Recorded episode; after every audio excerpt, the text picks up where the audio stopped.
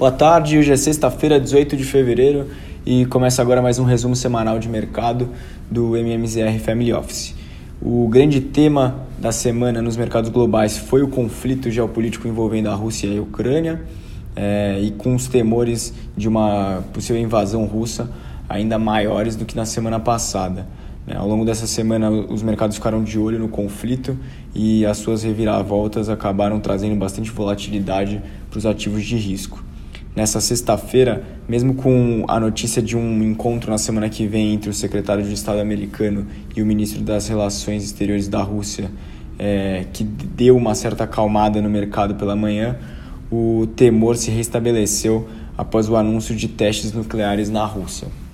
O Biden chegou a elevar o tom é, ao prever que a probabilidade de uma invasão da Ucrânia é, é muito alta, e enquanto isso, Putin nega planos de um ataque e qualifica como histeria os alertas de Washington. Falando sobre a alta de juros do Fed, outro tema bastante relevante para o ano, no, na quarta-feira tivemos a divulgação da ata da reunião de janeiro do Comitê de Política Monetária americano, em que foi, é, ficou claro que, apesar de certas divergências entre os membros do Fed em relação ao ritmo né, de, da alta de juros, é, o tom em prol de, do controle da inflação, ou seja, o tom mais hawkish do Fed, ele prevalece. A ata reforça que uma alta de juros é apropriada em breve, em linha com a expectativa dos investidores, e uma parte relevante do mercado faz a leitura de uma alta de 0,5% na próxima reunião, seguido de 4 até 6 altas de 0,25% ao longo do ano, apesar de que a ata em si não deixar claro qualquer indícios disso. Ontem o presidente do Federal Reserve de St. Louis, eh, James Bullard, eh, reiterou sua defesa por um aumento de 100 pontos base da taxa de juros até o começo de julho, de forma a, a controlar a inflação que persiste no país. Além disso, a gente teve divulgação de alguns dados macroeconômicos nos Estados Unidos.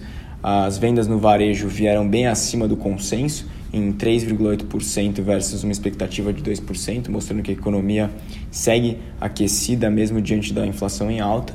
E o PPI, o índice de, pre de preços ao produtor, também surpreendeu, vindo em 1% versus 0,4% que havia sido registrado na leitura anterior.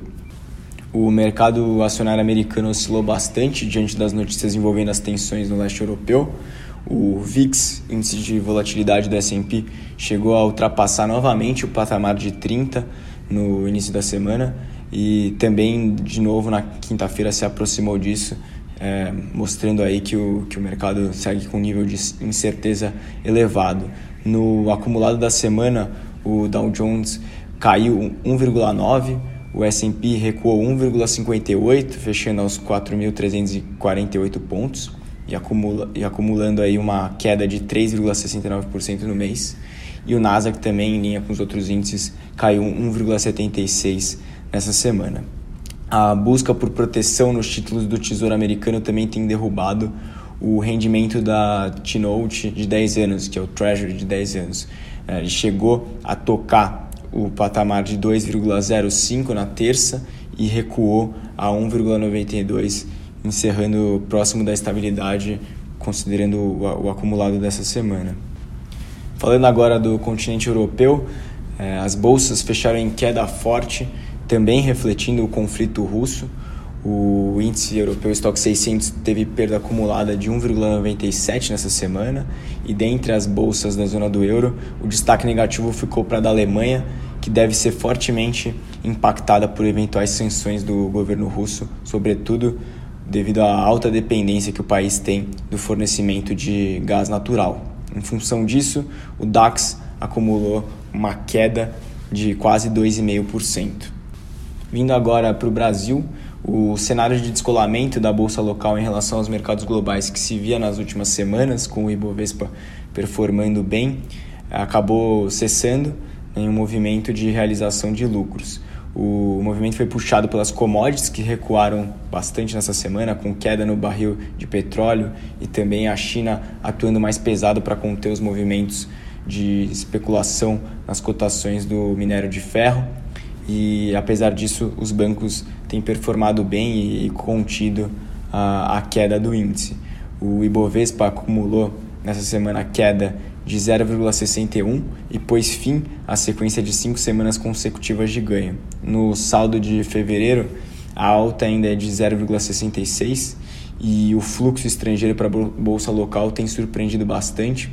Até ontem havia entrado mais de 15 bilhões somente em fevereiro.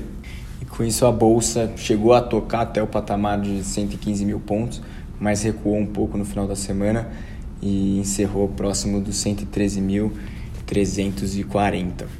O, no noticiário corporativo, o TCU, Tribunal de Contas da União, deu nessa terça-feira o primeiro aval ao processo de privatização da Eletrobras, né, um movimento importante que permite ao governo dar continuidade às etapas necessárias para realizar essa operação.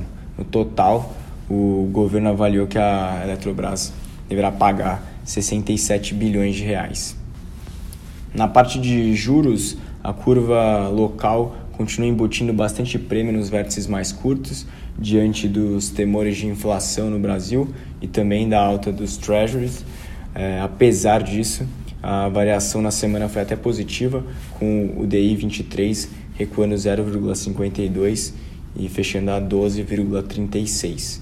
É, Observa-se uma desinclinação na curva, com os vértices mais longos é, até fechando mais em relação aos mais curtos, e o DI 29 encerrou em 11,57, portanto o prêmio maior que se vê é justamente nesses vértices mais curtos.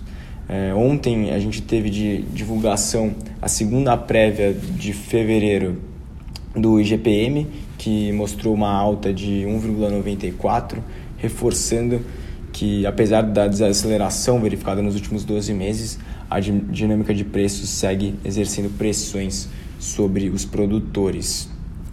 Por fim, falando de câmbio, o fluxo forte estrangeiro para os países emergentes segue favorecendo o real. Na semana, a moeda americana acumulou queda de 1,93, sendo negociado nesta sexta-feira a R$ 5,14, um patamar bem abaixo do que se via é, nos últimos meses. E porém a volatilidade segue bastante elevada e é difícil prever que, que se mantenha nesse nível. Esses foram os principais destaques dessa semana e um bom final de semana a todos.